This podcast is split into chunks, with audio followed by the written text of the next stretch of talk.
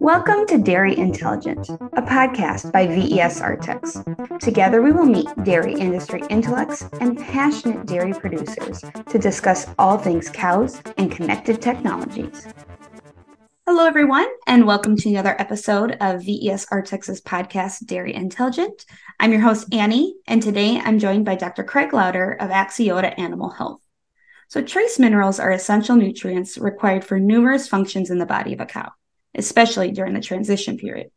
While forages and grains contain some trace minerals, additional supplementation for cows is generally required, and this is the topic of our conversation today. So, thank you so much for being with us, Dr. Louder. Let's start off by having you introduce yourself and giving us some of your background. First off, thank you, Annie, for having me on here. It's a great opportunity to be able to, to reach out to your audience, and to be able to participate in this podcast, to be able to, to share more about trace minerals and dairy cows. Uh, uh, I'm a 2012 graduate from Washington State University College of Veterinary Medicine. I received my DVM up there. Uh, upon completion of my degree, I started practicing in southern Idaho. The practice area was around the Magic Valley, which is sort of the dairy hub of the state of Idaho. We're the third largest dairy state in the country. Uh, from there, I was able to to go ahead and, and join this practice. Our practice consisted of, about 75% dairy, 25% beef. And so it was a completely cattle practice that allowed me a, a great opportunity to be on some big commercial dairies out here in the West and to be able to to learn a lot about cattle uh, health as as well as nutrition. As I was able to to progress in my practice career, I was uh, interacting with Multimin USA at the time, the supplier of an injectable source of trace minerals. And as I was uh, becoming more and more involved with them, it really helped change my focus towards trace minerals and the importance of trace minerals in cattle health. And so a lot of times we think of these minerals as being uh, part of the nutrition side, which they are, but they play a major role in make, making sure that these animals are healthy. And so as a veterinarian, that helped shift my mindset from a bugs and drugs mentality over to what else is these animals needing to make sure that they're healthy and, and able to produce and to be able to perform the way that we want them to genetically. So you mentioned trace minerals are helping cows stay healthy, but can we dig a little further into that and really what are trace minerals and why are they important for cows? So, trace minerals are part of our bigger uh, scope of nutrients that are needed. And so, if we start to look at the nutrients that, that cattle need, there's really five basic nutrients that, that are required. We need water, which a lot of times we we know that cows need water, but we overlook it as being an essential nutrient. From there, we're going to need energy. We have to have that energy to be able to produce milk. We have to have protein to produce milk. There's a lot of of sugar in milk, the lactose that's there. There's a lot of fat in there that's also energy. There's a lot of protein. Those are some of the nutrients that we we as people uh, receive when we're consuming milk is uh, on a daily basis. But then we have some micronutrients that are there as well, the minerals and then the vitamins. And so on our minerals, they are further broken down into two different categories. We've got our, our macro minerals and our micro minerals. And so macro minerals are, are our calcium, our phosphorus, our magnesium, a lot of times we're going to think of those as as being the electrolytes that those cows need for cellular function, for bone uh, strength. Those are the the minerals there. And then the micro minerals are the ones that are needed in much smaller quantities. And so those are going to be the minerals such as copper, selenium, zinc, iodine, uh, cobalt, manganese. Those are uh, some of the, the essential trace minerals that we need. And so when we look at them, it's not necessarily the size of the mineral that makes it a macro mineral or a micro mineral. It's the quantity that's needed. And so as we look at the ration on dairies, we're generally feeding a, a total mixed ration. And so the the macro minerals in that ration would be going in by the buckets full. That's how the quantity that would be needed. We're going to measure those by the percent. On our micro minerals, on the other hand, we're going to be putting those in by either the tablespoon or even the teaspoonful. And so, for an example, if we was to make up a 5,000 pound ration of uh, for a lactating cow herd, our potassium, which is going to be the macro mineral, the big mineral that's needed at the highest quantity, is going to go in at about 0.6% of that ration. So that's going to be about 30 pounds of potassium into that ration.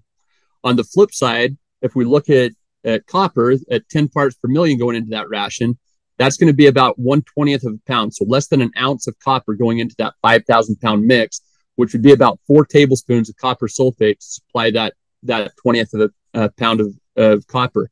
So they go in much, much smaller quantities, but they play a major role within the body. And so within the body, they have about four major components that they're gonna gonna play a role in. So structural. So we think about the the skin, uh, the strength of skin, bone, connective tissue. We've got a physiologic property, so it's going to help that osmotic gradient that's going to uh, direct the the flow of water within and out of the cell. We've got regulatory, so within our body, we've got to have cells that are dividing. We've got to have some of those cells that are dying off, and so so our trace minerals play a role in that. And then the one that we generally think of that has the most uh, importance uh, from our trace minerals is going to be the catalytic. And so the trace minerals become the activators for some of those enzymes and, and molecules within the body to get a response. And so even though they go into that ration within a very, very small amount, they play a major impact on the over health, overall health and performance of our dairy cows. So what are some of the common trace mineral deficiencies that are occurring in dairy herds today? So within our dairy herds, we really have seven trace minerals that are going to be considered essential. So we have iron, which is going to be uh, the most uh, the most abundant trace mineral in the body. It plays a major role in in uh, oxygen transport and hemoglobin production. We have iodine, which is going to play a major role in in our cellular metab or in our metabolism, uh, especially with our uh, thyroid hormones. We have cobalt, which is going to have an impact on vitamin B12 production, primarily by the, the bacteria that are within the rumen. And then the next four are our copper, our zinc, our selenium, and manganese. Those are the four that we generally are most concerned about perhaps having deficiencies from. However, as we go around, as I've had the opportunity to do liver biopsies on, on dairy cattle across the country, generally zinc and manganese are going to be the two that are, are most frequently coming up probably towards the short end of, of where we need to be. In 2021, our NRC nutrient requirements for dairy cattle were updated. Uh, so now it's no longer NRC, but it's NASEM. And as we look at those, it was our manganese and our zinc that had the highest increases in our in our recommended uh, inclusion rates in those rations. And I'm sure that has a lot to do with the fact that that I'm not the only one that have been seeing some of those those uh, shortfalls as far as zinc and manganese. And so there have been moves taken to be able to try and correct that to make sure that we have adequate amounts of trace minerals going into those rations uh, from here moving forward. You talked earlier about administering trace minerals often through TMR. Are there other ways that cows can be ingesting these minerals? So our oral mineral supplements is going to be the most common and it's going to be the most important way of supplementing these cattle. We have to make sure that we have those minerals in the feed. As as you mentioned in the introduction, a lot of times our our forages and grains have some trace minerals, but even though they're required in very small amounts, it's usually not enough in those feedstuffs to be able to to meet the requirements, and so we have to supplement them. And so we do that by uh, most generally by putting it into the feed. We add a, a mineral pack into the feed. However, as we look at trace mineral supplementation through an oral pack, there's really four hurdles that we have to be able to overcome. The first is going to be intakes. We overcome a lot of that by making sure that we have it mixed into the TMR. We're not just putting a trace mineral pack out there in a tub and expecting the cows to go over and consume it on a on their own. Uh, no, and part of the reason why we do that is because we know that sodium chloride, white salt, is really about the only uh, mineral that a cow can recognize that she's low on and go over and, and consume to satisfy her her needs. And so when we look at some of these loose minerals that that a lot of times the beef guys use. It's that white salt that we're using to to drive that intake. And so, uh, in dairy cows, we're putting it the minerals just into the feed. So a lot of times we can overcome that intake hurdle. However, there's certain times of the year, such as around calving transition times, when we're shifting from from the far off uh, dry cow diet to that close up uh, diet. A lot of times we're adding some DCAD salts to try and help to to prevent milk fever. That has a lot of sulfur in it a lot of times. We know that sulfur is bitter, so that's going to further suppress those intakes. And so, even though we're mixing uh, these minerals into the feed, there's still different times of the year where our intakes are going to be off. Now, another hurdle that we have to overcome is going to be antagonism. And so, I mentioned sulfur.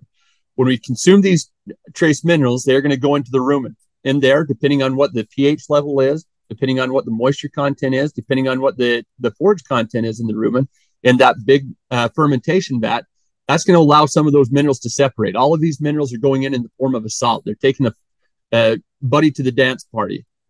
And so once they do that, they become exposed to other trace minerals that are within the in the rumen at the same time. So sulfur, that mineral that I talked about in that DCAD diet, is one of our primary antagonists. Really, we can think of it as that's the homecoming queen that's going to prom by itself. And so when these other trace minerals see that sulfur, it's going to bind up to that and it's going to form a very stable uh, bond that's now going to make it unavailable for that trace mineral to be utilized by by the cow further down downstream, where they're going to get absorbed in the small intestines. And so other antagonists we have to deal with is iron, uh, zinc and copper can antagonize each other. Calcium can anta- be an antagonist to selenium. We have molybdenum that can be an antagonist to copper. And so as we talk about some of these antagonists, one thing to realize is that all of them are still required by the cow. But we have to make sure that they're going in in the correct amounts and the correct quantities to make sure that we're not getting that antagonistic effect. Now, we talked a little bit about absorption down in the small intestine. So that's going to be our next hurdle that we have to overcome.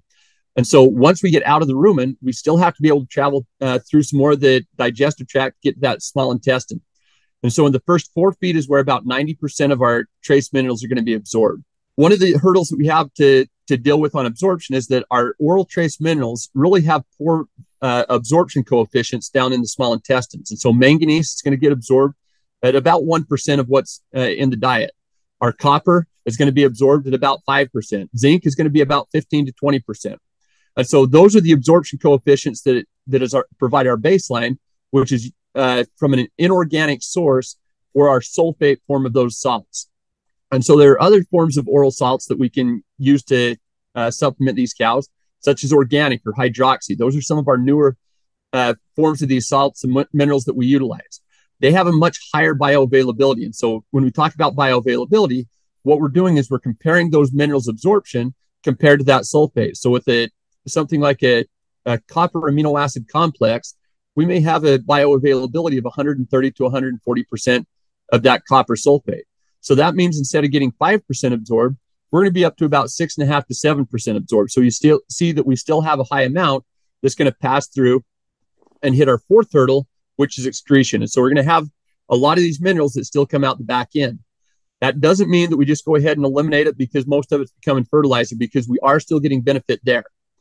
But one of the major hurdles that we have to deal with when we're looking at these four major hurdles is how long it's going to take to be able to replenish a cow that's de- uh, deficient on these trace minerals by trying to overcome these hurdles in particular.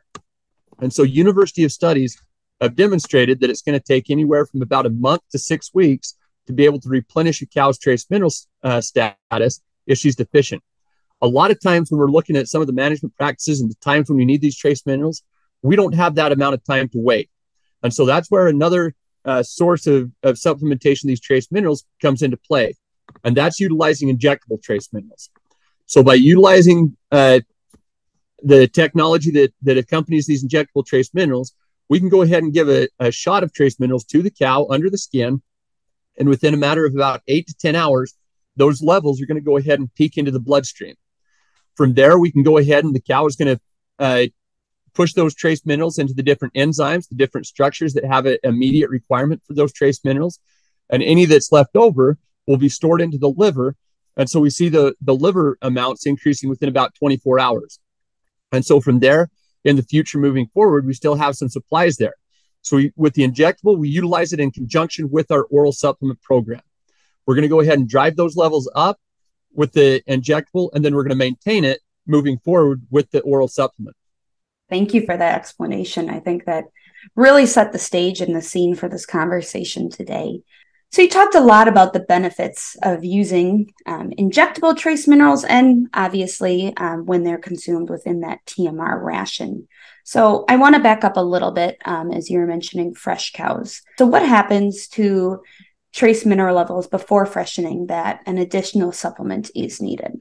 It's a great question. So, one of the things that we often associate with milk is actually mineral. One of the reasons why we drink uh, milk is because it's a great source of calcium, it's a great source of phosphorus, it's a great source of magnesium. And so those are all our macro minerals. And so while milk is a great source of those macro minerals, it's a very poor source of micro minerals. Well, Mother Nature knew that, and that milk is being produced to feed the baby.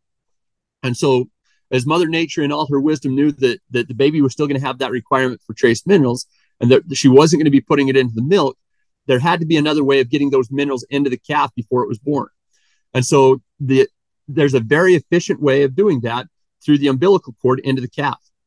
And so that umbilical cord, the umbilical vein in particular, carries that nutrient rich blood and it is attached directly to the liver.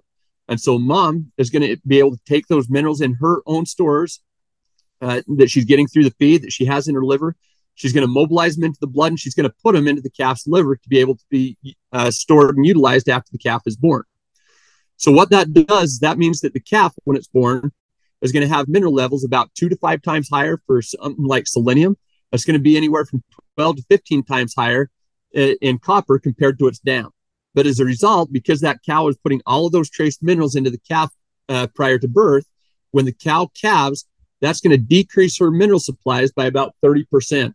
And so now, as we freshen, we're going into that transition period where we're really going to have the highest uh, need and highest demand for those trace minerals. We're getting to a point where that cow is going to be at her very lowest point as far as her trace mineral stores goes for that lactation period. And so that's where the injectable trace minerals come into play is that now we can go ahead and inject those cows at these time periods where we know there's a higher demand they're they're going to be lower and to be able to build them up much quicker than what that four to six week period would be if we was to only rely on the oral supplement program. So we've established that cows in a transition period are great candidates for receiving trace minerals via injection. I'm wondering if there is a benefit to administering trace minerals either to calves or heifers, or what about lactating cows? Absolutely. And so just like with our cows, we talked about some of the need. Those calves have have a high need too. In fact, they have a higher need, and that's why those cows are going to uh, do everything they can to supplement and have those calves at, at high levels prior to birth. And so, as we start to look at the calf, one of the areas where trace minerals are, are highly needed is in that immune system. When a calf is born, it has a fully functioning immune system. It's naive. It hasn't been exposed to a lot of pathogens, and so as a result, every time it, it comes across a new pathogen, it's a new experience for it. It's trying to uh, to create new antibodies to protect against that. Well, that antibody production requires a lot of trace minerals. And so we have to have those trace minerals there. We have to have those trace minerals there to fuel the immune system. And so as a result, we have to make sure that those cows have those, those trace minerals there. Now, one of the things to keep in mind is that because those calves uh, receive so many from their dam, a lot of times we can look, is it safe to give an injectable trace mineral at birth? Absolutely. But if we take care of that cow, we can go ahead and get a lot of those trace minerals in, into the calf uh, before the calf is born. And then we look at where we're going to be given those vaccines later on through that calf's life, the development stage. And so a lot of times on dairy calves, we're going to start giving vaccines somewhere in that 30 to 45 days of age. And so those vaccines are going to have a high demand for those trace minerals as well. Just like a natural immune response, we have to have those trace minerals to respond to the vaccine. And so when we do that, we uh, seen in university studies that we get a much higher vaccination response when we supplement those trace minerals. A vaccine is simply a recipe to produce the antibodies against that antigen. And so, just like recipes that we're familiar with, we can have the very best chocolate cake recipe in the world. But if we take that recipe and give it to a, a chef, if we don't provide the, the flour, the sugar, the eggs, the oil, that chef is never going to be able to, to make that, that chocolate cake for us.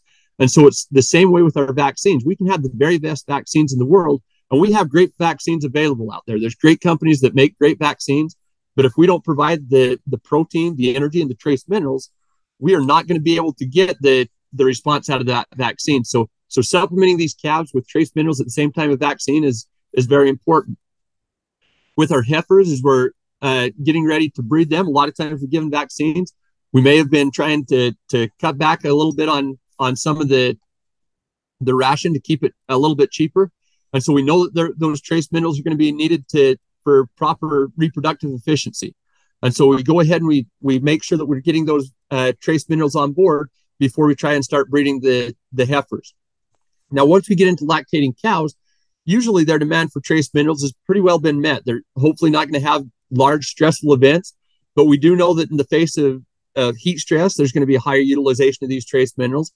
And then another disease that often uh, we're all familiar with in the dairy industry that has a, a huge uh, drawdown on trace minerals is on mastitis. And so our higher somatic cell count cows, those somatic cells, those white blood cells that are fighting off that infection, have a high utilization of trace minerals. And so by supplementing those cows, we can see a, a reduction in those somatic cells. We can have benefits on milk quality moving forward without having to simply rely on antibiotics. We get that that uh, boost from supporting the, the cow's own immune system and allowing her to fight off some of those infections that she may face during lactation.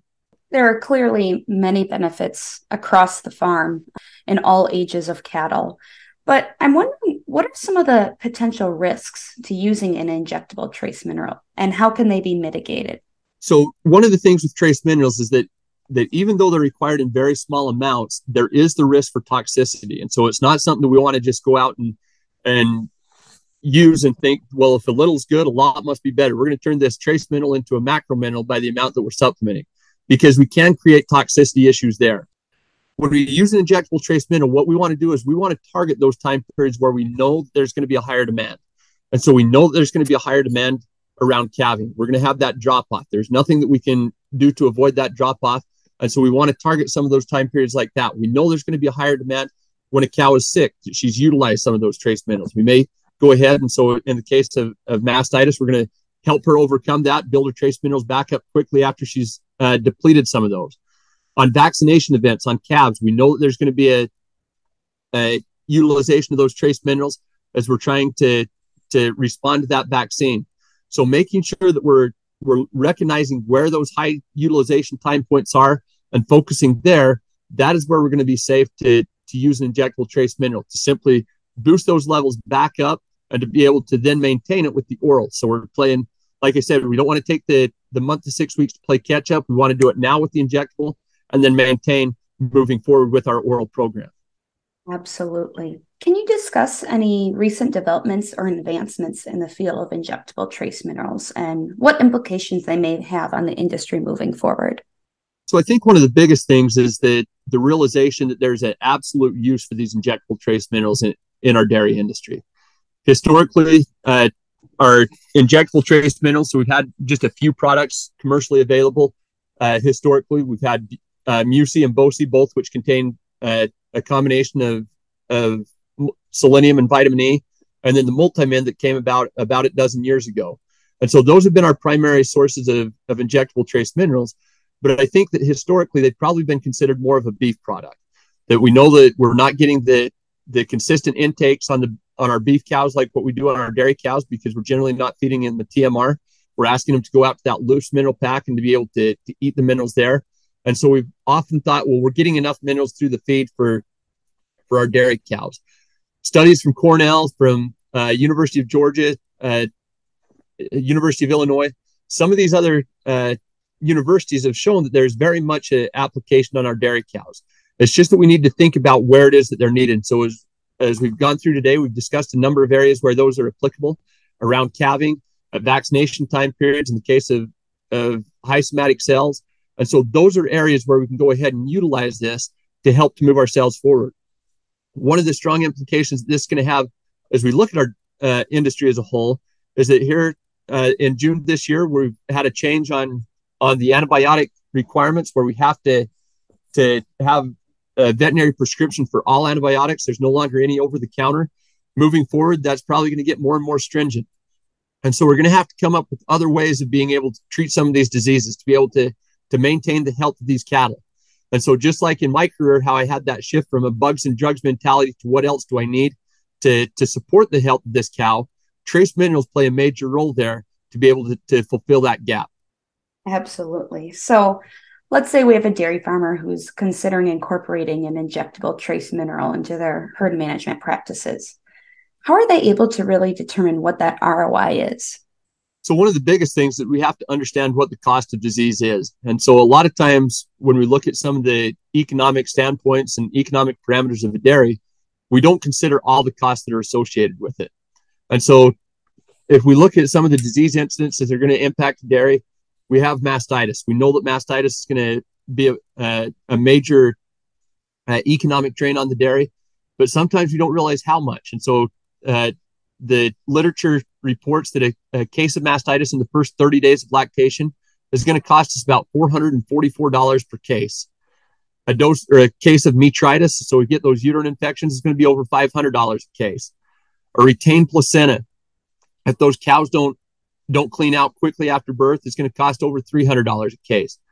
For perhaps one of the uh, bigger costs that a lot of times we probably don't fully uh, uh, take into account all of the costs associated it would be a, a DOA. And so a stillborn calf is going to cost over $900 per case. And so these are all major, major financial hits on that dairy. By the time you have the cost of treatment, the, the cost of culling some of those cows, the cost of, of uh, medication to treat them. Those all become major costs that, that are associated there. And so when we start to look at a, a dose of multi-min that's going to be just over 50 cents a cc on a Holstein cow, we're going to give her about seven cc's. So we're looking at, at about three and a half dollars a dose. We can see that that it doesn't take a whole lot of reduction in some of those disease instances to be able to to have a major ROI for that investment, to make sure that that cow has what she needs and to be able to uh, prevent some of those diseases, some of those costly diseases that we all deal with on our dairies. Absolutely. I think that's a, a great way to look at it, um, especially on working on being proactive compared to reactive. Um, and as you said, diseases are costly. So we're we're now at the end of our conversation. And before we go ahead and wrap up, I wanted to ask a question that I've actually been asking all of our interview guests here on the Dairy Intelligent podcast. What does an animal centered environment mean to you? To me, an animal centered environment means that we're we're taking into account what the animal actually needs. And so too often we want to try and make the the animal fit into our environment, into our schedule. So we we try and uh, make sure that we're able to to raise calves on a 40 hour week, an eight to five schedule where we come in and we can feed them a couple times a day and move forward. We try and make sure that that you know we get our milking done, and so we can uh, get out of there. That we get our feeding done and get out of there without taking the time to really sit down and focus on what's best for the animal. That you know the good book talks about how uh, we were given dominion over the the creatures of the earth, and I, I feel strongly that we are. But as part of that, we have to make sure that we take care of them. We're given a stewardship to to watch over them and, and make sure that they are they have the things that they need and so by making sure that the animals have an environment where they're able to thrive and to be able to to do what they were were meant to do, in the long run, that's going to benefit us. And so the more that we can help those animals be in their natural environment to be able to to help them to uh, to meet their genetic potential, to d- reduce the amount of stress, to make sure that they have comfortable housing, comfortable uh, spot to lay down, good feed to eat, making sure that they have the nutrients they require including that that energy, that protein, those those um, micronutrients, the the vitamins and minerals. That is when we're going to have an animal centered environment that's going to allow those animals to thrive, and in the end, benefit us as the the caretakers of those animals. That was really well said, and I think a really good way just to end this conversation. So, thank you again so much, Dr. Louder, for your time and your insights. As dairy producers look for new ways to improve the performance of their herd, an injectable trace mineral can provide a simple and effective way to ensure that cows are receiving the minerals that their body requires at the time that they need it most. So, thank you again so much, everyone who listened in, and we will see you in our next episode. Thank you for joining us for another Dairy Intelligent episode. We hope you have found some suggestions to improve cow comfort on your farm, or simply just learn something new. If you have not already, please be sure to subscribe to our channel on your favorite podcast platform and let your friends know about us. We would love to have them listen and learn.